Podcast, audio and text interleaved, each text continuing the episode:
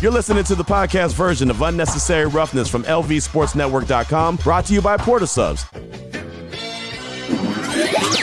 It's Unnecessary Roughness, presented by the Jewelers of Las Vegas you never know what's going to happen in this league. People lose every week. It's parity. I mean, that's what this NFL is about, and everybody can beat everybody, and you have to come in with the mentality um, that you're going to play your best football. We lapsed in that this last week, um, and we were playing a good football team, and they beat us. So I don't worry about kind of those other teams that, are around the league because you never know who's going to be the top at the end of the year until kind of the end of the year whenever you're trying to find your seeding. So you just try to go out there, be the best team that you can be, and stack as many wins as possible.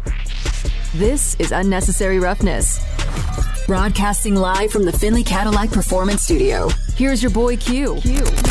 Chiefs quarterback Patrick Mahomes right there just talking about losing that week one game versus the Lions and, you know, the parity across the NFL and well, they got their guy Chris Jones back. Travis Kelce, I'm sure he'll be back sooner rather than later, but they got Chris Jones back, and we'll talk about that and a whole lot more with our next guest, and that's Ari Meirov, 33team.com at my sports, up, sports update on Twitter. Does a fantastic job. And Ari, thanks so much for your time. And let's start with those Kansas City Chiefs. They lose the the opening uh, game of the season to the Lions, and no Travis Kelce, no Chris Jones. Chris Jones comes back on a one year deal that, to me, doesn't look like he really gained much when it comes to the deal. What did you see when you looked at the details of Chris Jones' one year deal? Yeah, Q, it, and you're exactly right. I mean, this was months and months of a negotiation of a long term contract extension. The defensive tackle market is a bit complicated because there's Aaron Donald at 31.6 and all these other defensive tackles who extended this offseason at 23 24 and Chris Jones believed that he was closer to Aaron Donald than everybody else. And the Chiefs simply never saw eye to eye with him on those extension talks. And I mentioned this on Twitter when the deal, when the one year deal was done.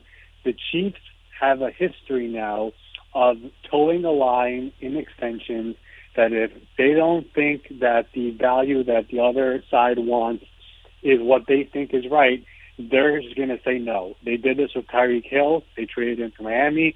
They did this with Orlando Brown. They let him go in free agency.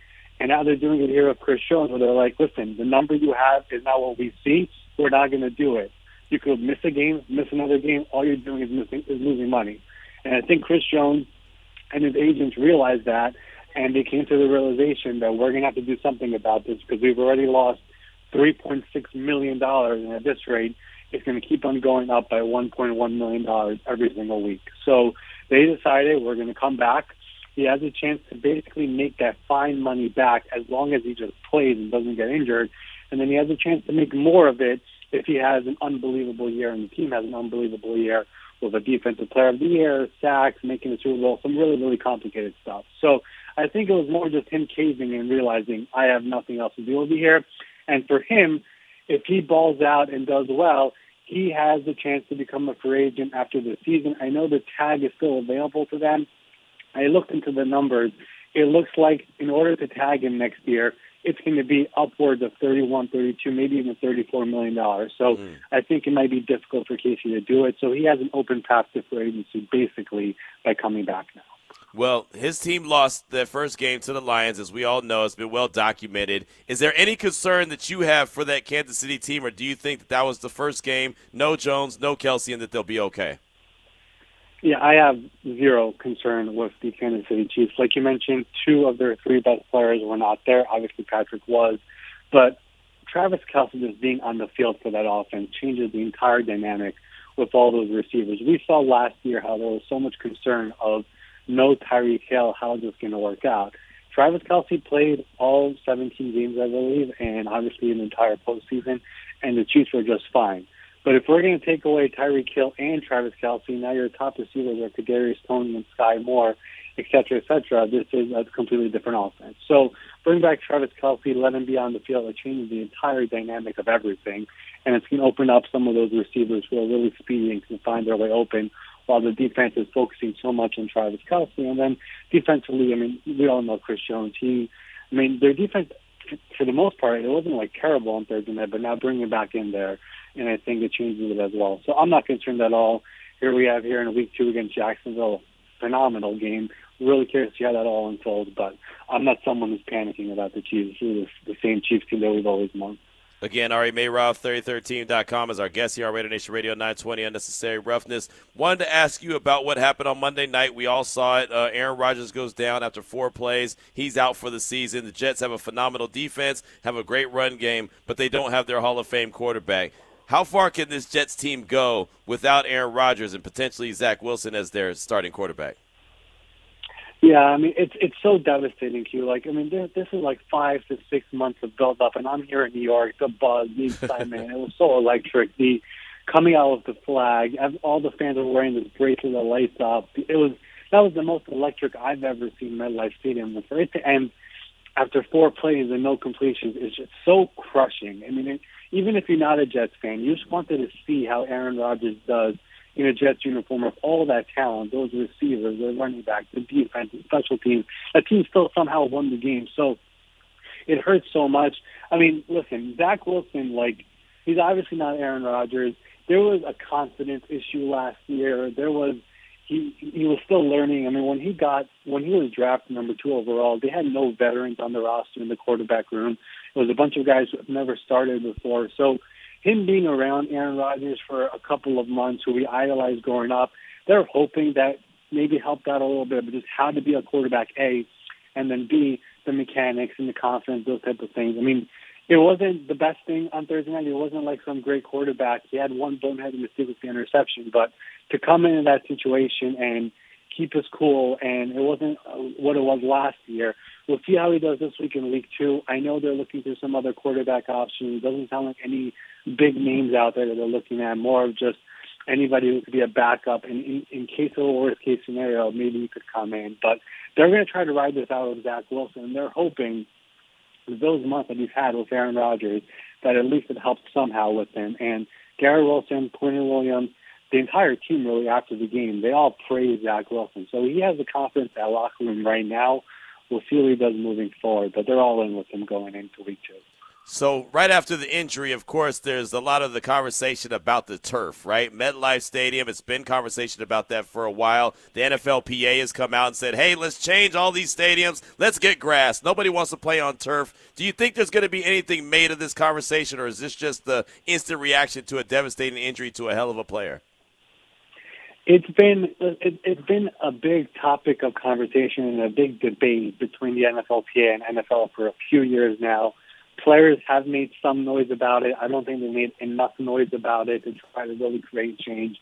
Um, Roger Goodell spoke about it today. I believe it was on First Take, and he basically said we'll do what the science says. And so far, the numbers show that, for example, J.K. Dobbins tore his Achilles on grass, and Rodgers did on turf, Jack Conklin tore his ACL on grass.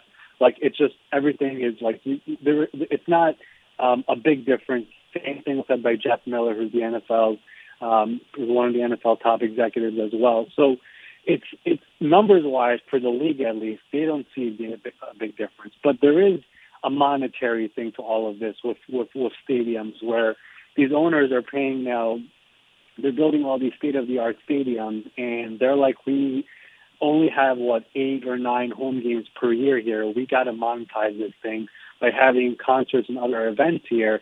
And if they were to use grass, it would cost way way more to sustain it throughout the year, while using artificial turf is far more cheaper. Now, you could tell me you disagree with that, especially when you're investing so much money into these players, and if they like grass more, why not just do that? But that's the belief by the NFLPA as to why the league and the owners are not interested in going to full-time grass. So um, it, it's going to continue to be a debate. I had someone tell me that the only way it changes is if it's collectively bargained, which means the NFLPA will have to give up something, which I don't know if they want to do anything about it. So it's always going to come down to business and dollars and cents. And I just, I personally have a hard time seeing anything changing in the near future. Yeah, I don't see it either. Just for everything you said, all the extra stuff that's not football games, it just makes it hard to believe that they're going to go and switch all these stadiums and, and have grass in there as, as opposed to artificial surface. But we will see. Again, we're talking with Ari Meirov from 33team.com at My Sports Update on Twitter here on Raider Nation Radio 920. So not only did, you know, Aaron Rodgers go down after four plays, Kansas City lost, Buffalo lost, the Cowboys blew out the Giants. I mean, it was a hell of a week one. But really, I guess the cherry on top, and not a good way, Jim Trotter files, files a lawsuit against the NFL. I didn't see this one coming. Did, did this kind of throw you off guard when you saw this one? Um, I wouldn't say it caught me off guard because I've I've followed the Jim Trotter story for a while now. I mean, he of course has had two consecutive years at the Super Bowl at um, Roger Goodell's State of the Union speech. I think that's what they call it. Yeah. Um, where he essentially called called out the commissioner and basically said um, what he had to say about NFL Network and the newsroom and how it's essentially unfair the way everything is being handled there. And the argument the NFL made, and Roger Goodell again was on First Take today and was asked about this by Stephen A. Smith, was essentially that his contract was up. And Goodell said that is something that is more NFL media and NFL network. It doesn't have anything to do with me. Um, and that was basically the answer. Now, listen, this could end up going to court. They're going to have to testify, and we'll see where it goes. Obviously, there are some damaging stuff in there about Jerry Jones and the Pegulas, who's the owner in Buffalo, which they've both denied it. But um, this is something that Jim Trotter has been, it's been close to his heart for years now. And he is willing to go forward with this and go all the way to the end to make his point. So we'll see where it ends up going. I know he's working with the Athletic now, but this is something that he's been talking about for years. It did not matter to him that he worked with the NFL Network, which is officially owned by the NFL and all the owners. He was a journalist, and he said it how it is, in his opinion, in his mind. And everything so far is allegations. And the NFL is going to deny all of it. But there's a chance this thing ends up in court, and they're going to possibly go to te- testify about it, and we'll see how far it ends up going. But um, he is going to go strong with this, and it's been something that has been, like I said, in his heart for years now, and now he's finally taking action.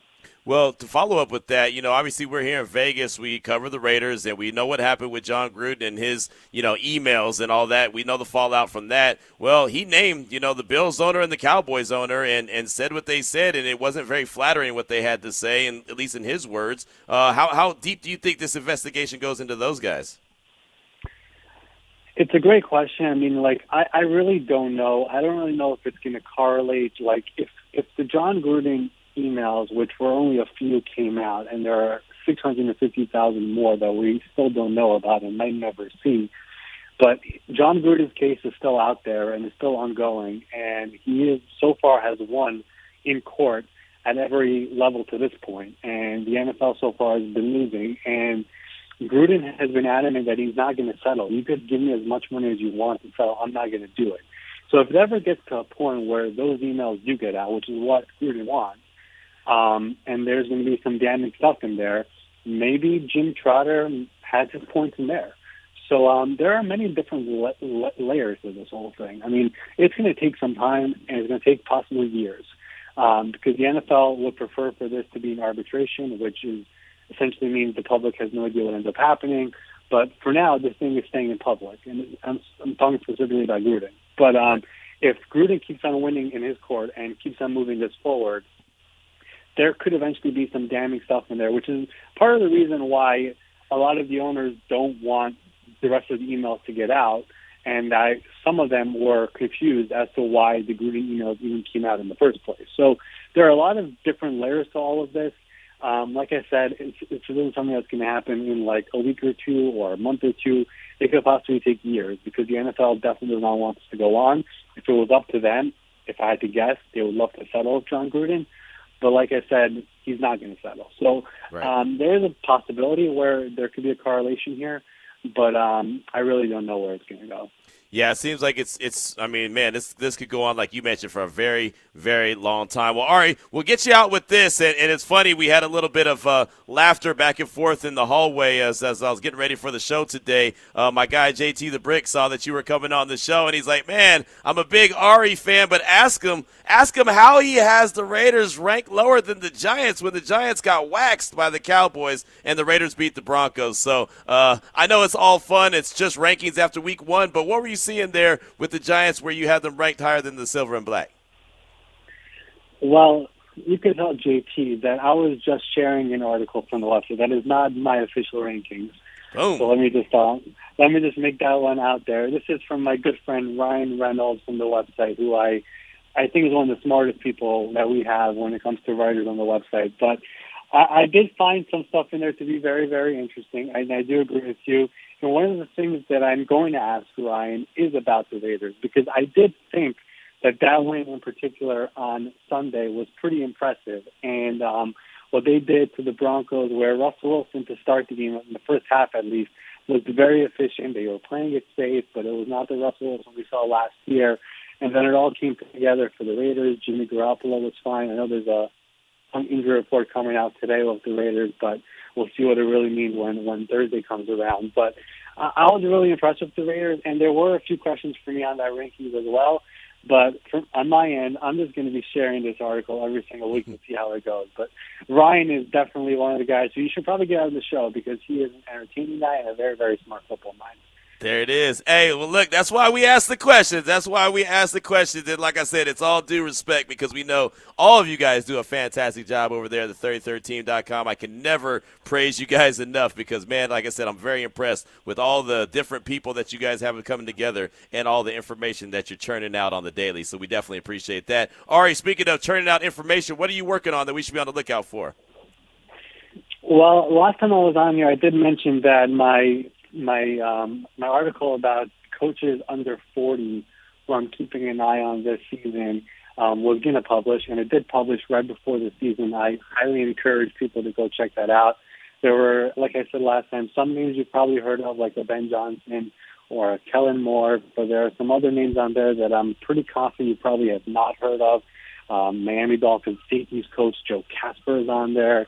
Bills linebackers coach Bobby Babich is on there. Like you'll see some names in there you never heard of, but in a year or two you'll see these guys becoming coordinators and potentially future head coaches. So check that out um, to start. And the rest of the website, I mean, I've been just amazed this entire week of just how much content the entire team is really cranking out mm. from all these former coaches, former executives, game film. There are a lot of new podcasts also over at the 33rd team right now. Fred Warner is doing a show with his wife um, which is really really cool behind the scenes of of really game day and then their life as well, um, and a bunch of other stuff going on with the website. So go on there, check it out, and you might not leave. I'll just put it like that. I, hey, look, I struggle to leave myself. I know that, so I know that that's right. And look, we just spent 17 minutes talking about the NFL and these different storylines. Ari, that was only week one.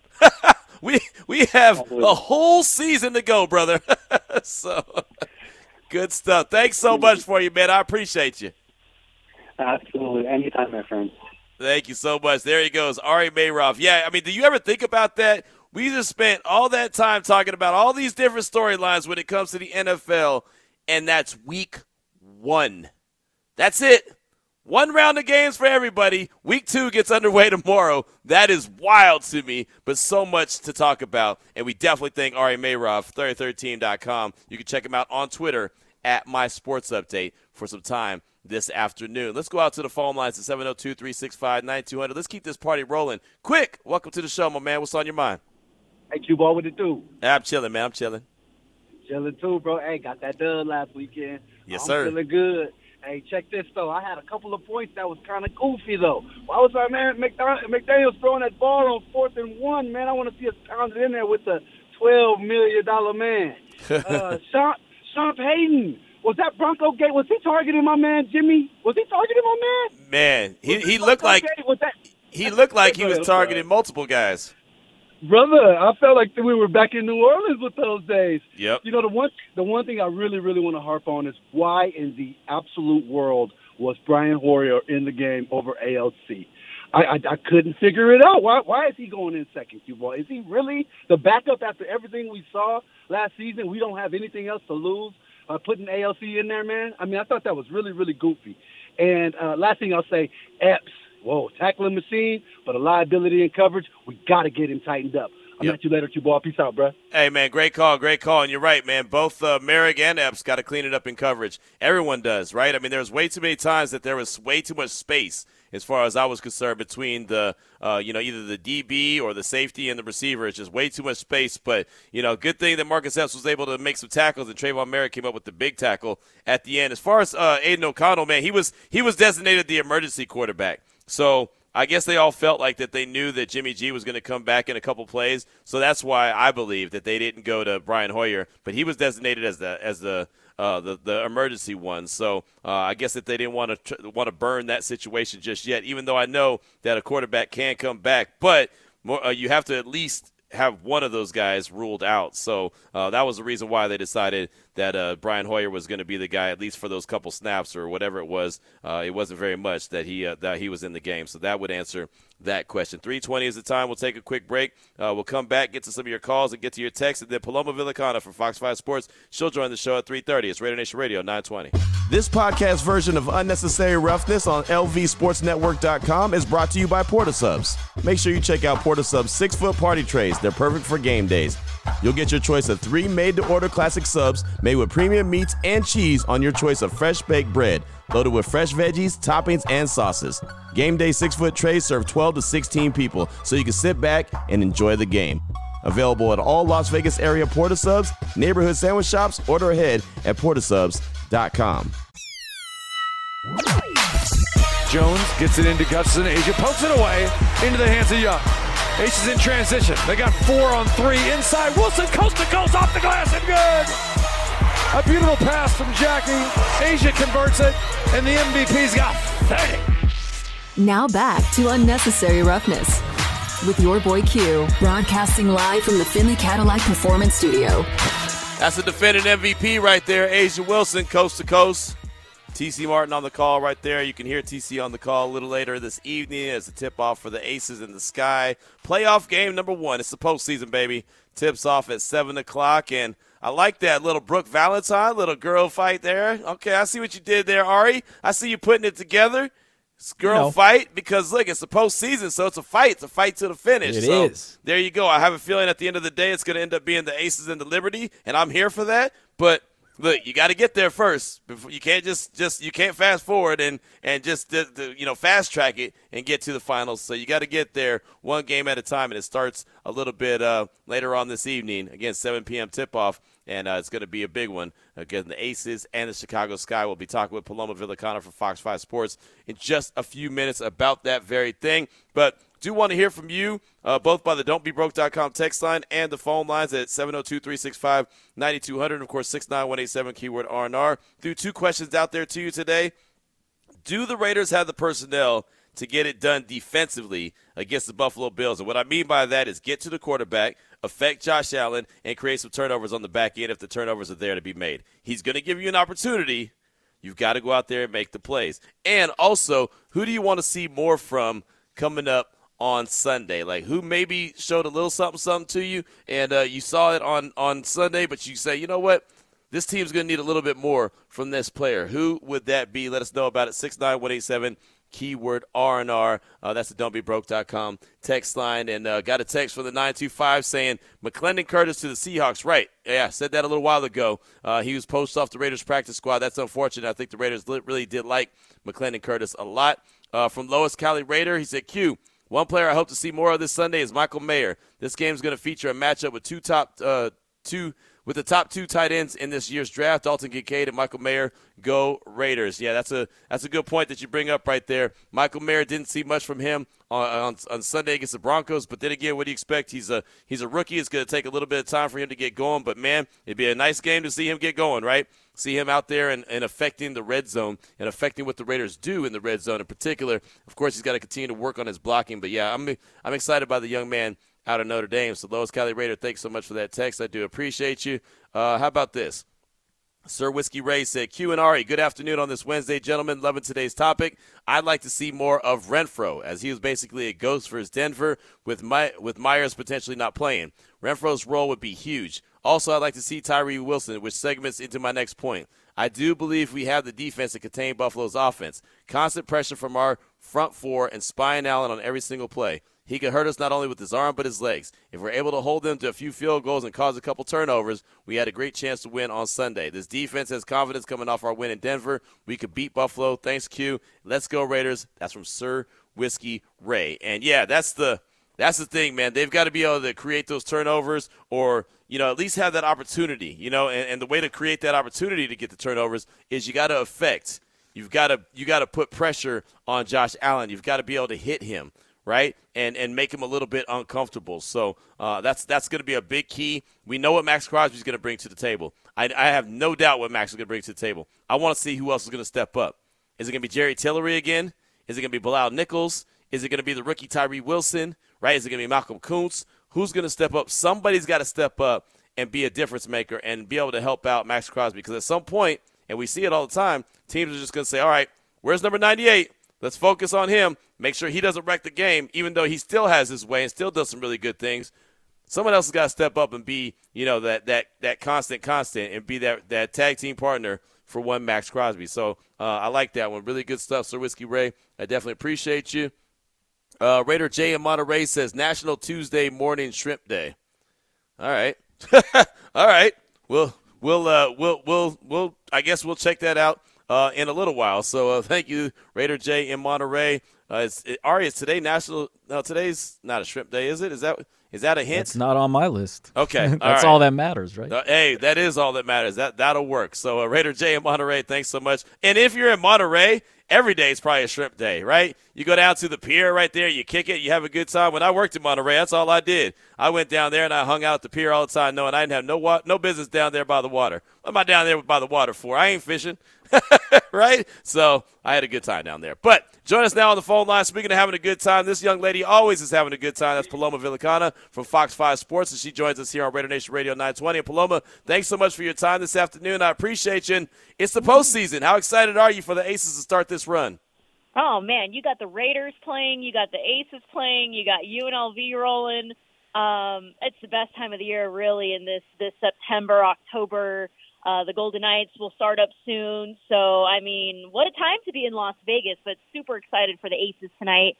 Uh, game one, round one of the WNBA playoffs, back to back number one seed for the defending champs. And last night I got to spend time at their pop up shop at the Aces headquarters. And so cool, cute to see just a line of people wrapped around that building. I mean, when you talk about growing the game and, and growing WNBA and this this past regular season that put up historic viewership, um, you know, historic game tickets sold. Um, super super excited because these women are so talented. You know, A'ja Wilson, Kelsey Plum, Chelsea Gray, um, every single woman who's in the WNBA is so talented. So Vegas is is the city for for women's basketball with the Lady Rebels and the Aces. So I know this team is hungry to go win another championship. Um, but just so cool to see the city come out and support the Aces at their game on Sunday. There was, you know, over 17,000 fans at T-Mobile Arena on Sunday. And then tonight they want to pack T-Mobile Arena again. But what a cool opportunity for the Aces to play in that venue for sure. You know, a bigger venue for them. Me personally, I think they deserve a bigger venue because Yeah. they're starting to sell out Michelob Ultra Arena and that parking garage fills up really fast. So um, who knows? Maybe in the future we can see the Aces have their own arena here in Vegas. Yeah, man, give them a spear, right? Hook them up with a spear. yeah. that would be awesome. But yeah, no, they're they're doing some really good things. And you know, you mentioned being the number one seed, and to get that number one seed, they had to win those last two games against the Mercury. How big was that for the Aces and their championship run that they got the number one seed, and now they got that home court advantage? Yeah, winning four straight to close out the regular season, you know, that's huge for the Aces. Um, who had who had lost a few games, you know, they lost to the Mystics and the Liberty. Um, you know, I know it was it was a tough regular season against against the New York Liberty. So the Aces are rolling into the playoffs, winning four straight. And if I can remember last year, you know, they went on a little win streak at the end of the season too. So to have that momentum, to have that number one seed, that home court advantage, uh, to play the first two games, you know, at home here in Vegas, you know, that's huge just because we all know how difficult it is for these WNBA teams to travel. You know, they don't fly charter, they're flying commercial, they're playing every other day, uh, traveling across the country. So to play at home in front of their home fans um, is a huge advantage uh, for the Aces who, you know, put up a, a big dub on Sunday at T-Mobile Arena against the Phoenix Mercury, 100 to 85 um, where we saw A'ja Wilson and, and the whole squad was was rolling. But um, the Chicago Sky are hot too. I think they're Yeah. heading into this matchup on a three game win streak. So both teams peaking at the right time, and you always hear it from Becky Hammon. You always hear it from the players. You know, you want to peak at the right time. Um, so it's a good thing that they're they're rolling. They're on a win streak heading into the playoffs because it could be the other way. You know, it could be like, man, we've lost a few games. We need to find our rhythm. We need to find our our flow. And um, you know, the Aces are rolling. So I know I've heard from the team all year long how greedy they are uh, to go win another title. And I think it's been almost 20 years since a WNBA team has won back-to-back titles. Um, so for the Aces, they've had a historic season. So I wouldn't be surprised if they go make some more history and win another championship this year. Well, I'll tell you what, that's what we're all rooting for. We hope that that's what happens. Uh, we'd love to see the young ladies get go ahead and hoist up another trophy and call mm-hmm. themselves champions for another year in a row. And and Paloma, last year we saw A'ja Wilson play what felt like every minute of the postseason, right? I mean, she never yeah. came out of the game. Is that the approach this year, especially with the injury to Candace, or do you think that they have a little bit of time where she can get a little break here and there? Oh man, it it it still feels like A'ja Wilson almost plays every second of every game. Mm-hmm. Um, and of course, you know Becky Hammon wants to give her the ball as much as possible. You know, I think we saw her score, you know, almost 50 points in a game this season. So you know, you want A'ja Wilson in there as as long as she can be, but you know, it just means that the other players have to step up too. You know, we've seen the bench step up. Um, you know, especially if they're ahead down the stretch in the fourth quarter. You know, we've seen Kierstan Bell, we've seen Sydney Colson uh, step up down the stretch. But man, do they wish you know Candace Parker could come in and you know what I've seen in the past couple of games is she is with the team. Um, you know she is there on on the bench, uh, but she's still got a boot on her foot. So so I'm not sure if she'll be able to to come out and and come out for the first round at least. But you you're hopeful. You're for sure hopeful that Candace Parker can join the Aces this postseason. Um, but if it's not looking like that, man, there's some other dogs on the team too. Chelsea Gray, Kelsey Plum, Jackie Young. I mean, this this this team is loaded, and you know this is a historic Aces team that we're watching right now. You know, if you haven't been to an Aces game this season, you know the postseason. That's where you want to go uh, to Michelob Ultra Arena or tonight um, when they play at T-Mobile Arena at 7 p.m. So. Um, you know, yeah, they have A'ja Wilson, one of the best players in the WNBA, but they also got other star talent on their team too, and their bench is, is deeper this year too. But of course, everyone's hopeful that you know Candace Parker can at least come out, um, you know, down the stretch or, or probably in the second round or you know maybe in the finals. So we'll we'll see. But um, uh, super incredible to watch this team put up a historic season. I mean, 34 and six overall. I don't I don't even remember the last time I covered a team that was 34 and six. So um, just incredible to watch them this year. And, you know, I wish them the best of luck. I know all of Vegas wants to see them shut down the strip again. So yeah. hopefully, fingers crossed. yeah, that was a good time. We'd love to see that. Love to have a repeat performance of that from what we saw after they won the championship last season. Again, Paloma Villicana, Fox 5 Sports, is our guest here on Raider Nation Radio 920. Unnecessary roughness. Now, I did want to ask you about UNLV. They went to the big yeah. house. You were there. Uh, they yeah. lost to Michigan. It was expected, but honestly, Paloma, even though they lost and it wasn't a close game, I thought that they played pretty fundamentally sound. I thought that there was actually some good things to take away from that game. What were your overall thoughts on the game? Yeah, I thought they played. You know, I thought they played really hard for 60 minutes. Um, a pretty clean game. Um, you know, I, I, Doug Brumfield didn't turn the ball over. No picks were thrown. Um, you know, I, I I think you know they they were injured on the offensive line. They had a left tackle and a left guard out, so um, there were some backups coming in on the offensive line, and talking to Barry Odom, you know, yes, it's called a go-go offense, and it's an explosive, you know, versatile offense that they run at UNLV. But I heard on the broadcast, you know, maybe it needs to be a block-block offense where the offensive line, you know, needs to do a better job blocking. But yeah, I mean, that's that's the entire goal this season is keeping Doug Brumfield healthy, giving him enough time in the pocket. Um, you know, surrounding this offense around him, you know, where he's able to make plays extend drives, use his leg, escape the pocket, give him enough time. So that's the whole goal with Doug Brumfield. If, you want it to be a go-go offense, you need it to be a block-block offense with the offensive line. So to Barry Odom, it all starts on the on this uh, the um, excuse me on the offensive line with the guys, you know, being physical and being able to protect Doug Brumfield and giving him time to to make some big plays. So that was kind of like the only the only part of the Michigan game where I was like, man, they kind of struggled offensively, defensively too. I mean, you're you're facing the number two team in the country. I mean, right. these guys were outmatched for sure, but hey, you know, the defense came out there and played hard, you know, for 60 minutes, going up against you know one of the best quarterbacks in college football, who who will probably leave to the league this year and going up against some stud receivers too. So um, no doubt UNLV can only come out stronger um, going up to the big house facing Michigan. Um, and what impressed me on Saturday, Q, was the backup quarterback, Jayden Maiava, the redshirt freshman from Liberty High School. Um, he had a strong fourth quarter, you know, led his guys uh, to a scoring drive down the stretch of the game. So um, when you talk about building depth at UNLV, you know, it's it's great to see the backups come in and put up a strong game at the big house against number two Michigan. So um, that's promise. That's hopeful for Barry Odom's program. But um, super excited to be back out there on Saturday with them. I'm I'm just hungry. You know, I'm eager to see. You know, how good can this UNLV football get um, this season with with first year head coach Barry Odom? I feel like they've already made huge strides just three weeks into the football season. Um, you know, from from where this program has been, and I kind of forget that Barry Odom is a first year head coach because they've made so much improvement mm-hmm. in this coaching staff. Um, it feels like Barry Odom has been in that building for a really long time. Yeah, I think they've made a lot of positive steps. I really do. And I know, again, the game against Michigan was a loss. But, I mean, again, like you mentioned, it was the number two team in the country. You're expected to lose. You just wanted to go out there and take some positives away from it. And I think they really did. And, you know, there was a really good story as well that, that came out of that game. And, of course, that's about Ryan Keeler. And this young man mm-hmm. lost his life. But uh, I felt like that there were some really good moments, kind of dedicated moments uh, to him in that game. What did you see as you were there at the big house? Oh, it was just incredible to see J.J. McCarthy, um, you know, dedicate that game to Ryan Keeler, who passed away this year due to a, a heart condition at UNLV.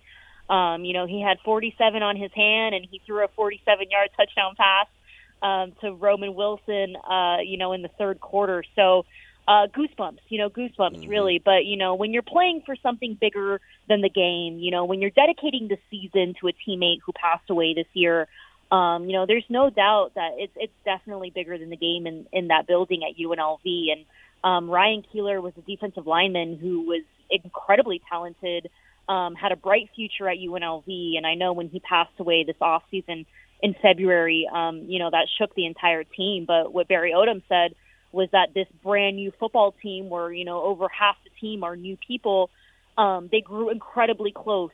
You know, in those couple weeks where they faced tragedy. So um, you know, you always say hardship, you know, only makes you stronger and adversity only makes you stronger. And I think Ryan Keeler passing away this year, um, you know, only made this football team stronger. This new coaching staff, new roster, um, only grew closer together. So that's definitely something that they're dedicating the season to is Ryan Keeler. I know out of huddles, you know, they break out and say 47 on three, dedicating the season nice. to number 47. So that's awesome. Yeah. Yeah, yeah, that's that's really really cool. Well, this week they host Vanderbilt, right? Vanderbilt's coming to yeah. Allegiant Stadium. Uh, what are your thoughts on them? I mean, this is an SEC matchup. Barry Odom's mm-hmm. an SEC type guy. Uh, how do you feel yeah. uh, UNLV rebounds this weekend? Yeah, I think they come out strong um, at home at Allegiant Stadium. Barry Odom, very familiar with Vanderbilt. He's coached against Vanderbilt for 10 plus years. He's familiar with the roster. He told me he recruited a lot of players on that roster, so they're already really familiar um, they have players on the team like Jackson Woodard, who's played against Vanderbilt. Um, but you know, with all of that aside, it is a brand new football team every year with this transfer portal and yeah. um, you know everything that college football has turned into. So you're really facing a brand new Vanderbilt team. But um, you know, it's SEC coach against SEC coach on Saturday, in my opinion. Um, so definitely want to see UNLV come out strong um, on both sides of the ball. But special teams, I mean, man they're ranked number one in the country in special teams efficiency by ESPN. So wow. Jacob De Jesus, their their wide receiver, their kick returner, um, he's super talented. So if there's anything that's been a strong note for UNLV this season, it's been their special teams. Um, and we've seen the Rebels struggle in the past on special teams. So to have that be an advantage for them, I mean, we saw special teams win the game on Monday night in New York. So um, to have that as as an advantage on your team to give your team that advantage, that 20 yard advantage, you know, when you start a drive, you know, that's huge for UNLV. So, um, you know, of course, Vegas wants to see UNLV win on Saturday, and Barry Odom has talked all season long about creating a home field advantage, having other teams pump in crowd noise at their practices. Um, so that's his number one goal for this team is to make Allegiant Stadium a home field advantage. Well, Paloma, we'll close out with this. Uh, the Raiders, they're in West Virginia right now. They're practicing yeah. in preparation for the Buffalo Bills. And I saw you tweet out in honor of the Raiders practicing at the Greenbrier this week. Yeah. Let me throw it back to my first sports reporter job. We all have memories of our first our first job, right, in, in our in the industry. Uh, what can you tell us about the Greenbrier as that was your first sports reporting job? Yeah, when I heard the Raiders were at the Greenbrier, I was like, man, memories for sure. I mean, I think I'm 21, maybe 22 in that picture. You know, I'm super, super young out of out of TCU, but it was a great time starting my career off in West Virginia. Um, you know, I got to see Will Grier and the Mountaineers and Virginia Tech, and um, you know that's that's the state of Randy Moss and Nick Saban, mm-hmm. and you mm-hmm. know a lot of legends have come out of West Virginia, but the Greenbrier is such a beautiful place, and you know a lot of NFL teams there um, do their training camps there, or they'll practice there, or scrimmage there. Um, so it's a beautiful, beautiful hotel. PGA tours, the Greenbrier PGA tours there too as well. So um, you know every stop in your career is definitely somewhere really special. So yep. anytime you get to return to a place or look back um, you know, it makes you think how blessed you are to to be, you know, a sports reporter and get to know so many people and travel the world. It's you know, it's an opportunity of a lifetime. So feel really blessed. No, it is. I mean, this industry is incredible, right? I mean, it's just, it really is. Just to, to see what you see and do what you do and meet who you meet is just, it's such a blessing. That's why I say it all the time. And one day, Ari, there's going to be a tweet from Paloma. She's going to be like, yeah, I remember when I was in Las Vegas. Remember when I was covering UNLV and oh, I, yeah. I, was talking to Q. Now I'm up here and I'm the big time. So you're on your way, Paloma. oh, so sweet, Q. Thank you. You, you are on your way. But uh, no doubt about it. What you got coming out of the Reb Zone this week that we should be on the lookout for? Yeah, we're talking to the best special teams coordinator in the country, James Shibest, when it comes to college football, and um, super excited to highlight and continue to dive into Barry Odom's program. Um, he's got a really talented coaching staff, so the Red Zone is every Sunday at 10:30, and then you know we're we're all in with the Las Vegas Aces and the yep. playoffs um, happening now, and then of course the Raiders season is rolling, and then the Golden Knights training camp will start up soon. Um, so we're busy, busy yep. all the time. No off season Q. No, you know? no, no, no off season. We wouldn't want it any other way. Nah. so this is how we roll. Well, great stuff, Paloma. As always, thanks so much. Enjoy the game tonight. We'll talk to you next week. Thanks, Q. See ya. See ya. There she goes, Paloma Villicana. Great stuff, and uh, she's on her way. And, and, it's funny, man. I love being able to look around the industry and see people that I either used to work with, uh, work for, and see where they just kind of go. And, and and hell, in the commercial break, me and Ari realized we were talking back and forth on how many people we knew, uh, common people, and and that's just it's just how this industry is. It's not the biggest industry. Uh, that's why you never burn bridges. You always make sure you keep your nose clean and you do what you're supposed to do. Because man, uh, somebody that you thought that you probably never know may end up being your boss, or hell, you might end up being their boss one day. It's just it's it's a it's a weird weird situation, just the way that this thing works. But it's such a blessing. When I say that, people think I be BSing when I you know they call, hey, how you doing? I'm blessed, man. If you only knew. if you only knew where I started from and where I'm at right now, man, you would understand why I say I'm blessed each and every day, not only with my work, but just life in general. 347 is the time. We'll come back, close out hour number two. Dave B., I see you. We'll get to you next. This is Raider Nation Radio 920. This is Unnecessary Roughness on Raider Nation Radio 920 AM. Presented by the Jewelers of Las Vegas. Here's your boy Q.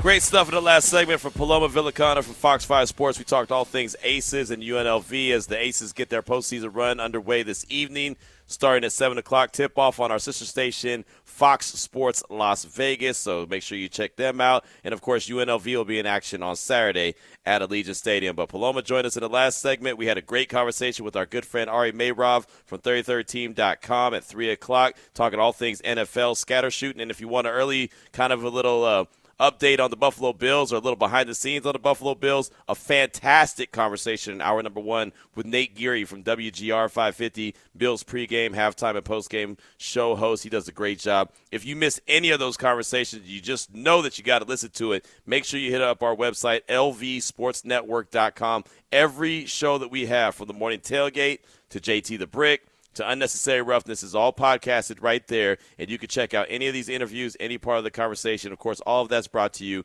by Port of Subs. And if you're looking for something for the uh, for Sunday to watch the Buffalo Bills game, and you need a little bit of food in your belly, how about that six foot party tray? They're perfect for game days. You'll get your choice of three made to order classic subs made with premium meats and cheese on your choice of fresh baked bread. With fresh veggie toppings and sauces. The feeds about 12 to 16 people. So order ahead at portofsubs.com. We definitely appreciate them sponsoring our podcast there on lvsportsnetwork.com. Let's go out to the phone lines at 702-365-9200. Let's talk to our guy, Dave B. in the 757. Welcome to the show. What's on your mind? Thank you. Appreciate you having me in. Hey, if I break up here, it's because I'm on the road, sir, to Buffalo. Oh, okay. Can't wait, can't wait, can't wait to enjoy that time with Raider Nation up there. Looks like we're gonna have low, you know, low 70 temperature. Glad we can get this game at this time of the year up there. Certainly, uh, you know, a blessing for us there. Uh, but to your two questions, the first one being, hey, do we have the right personnel to stop Buffalo? My answer is, of course, it depends, right? If we could force them into third and long, I really like 98's chance of getting at, at Josh Allen. I really do. We need the supporting cast to back him up. The real chess match, I'll call it, that I would like to see how Patrick Graham handles this. How do we handle the running threat of Josh Allen? If, we, if we're going to assign a spy to him, who's that going to be, and what do we have to sacrifice to be able to to accomplish that uh, and stopping him? Because really, and I think it may have come up in that first hour, is that he's really essentially their run game. Yep. Right. Yep. So, yep, we of course have to, have to, have to get big games from Epps and Morgan uh, in- the secondary to be able to stop those vertical threats and Diggs and Gabe Davis. Have to have big games out of those guys. Um, and then the last point, uh, or at least the last question that you had was, who do we need to see more of? We need to see more of 13 and 87. With Meyers out this week, and all indications are with the concussion protocol that usually takes a week to a week and a half to come out of, he's going to be out this week. We need more out of 13 and 87 this week. Over to you for thoughts, buddy. Hey, good stuff, man. Be safe out there on the road. Enjoy the game. It's going to be fantastic. I'm glad you're able to go out there and enjoy that along with Raider Nation. So, uh, no pressure. Just bring home a dub.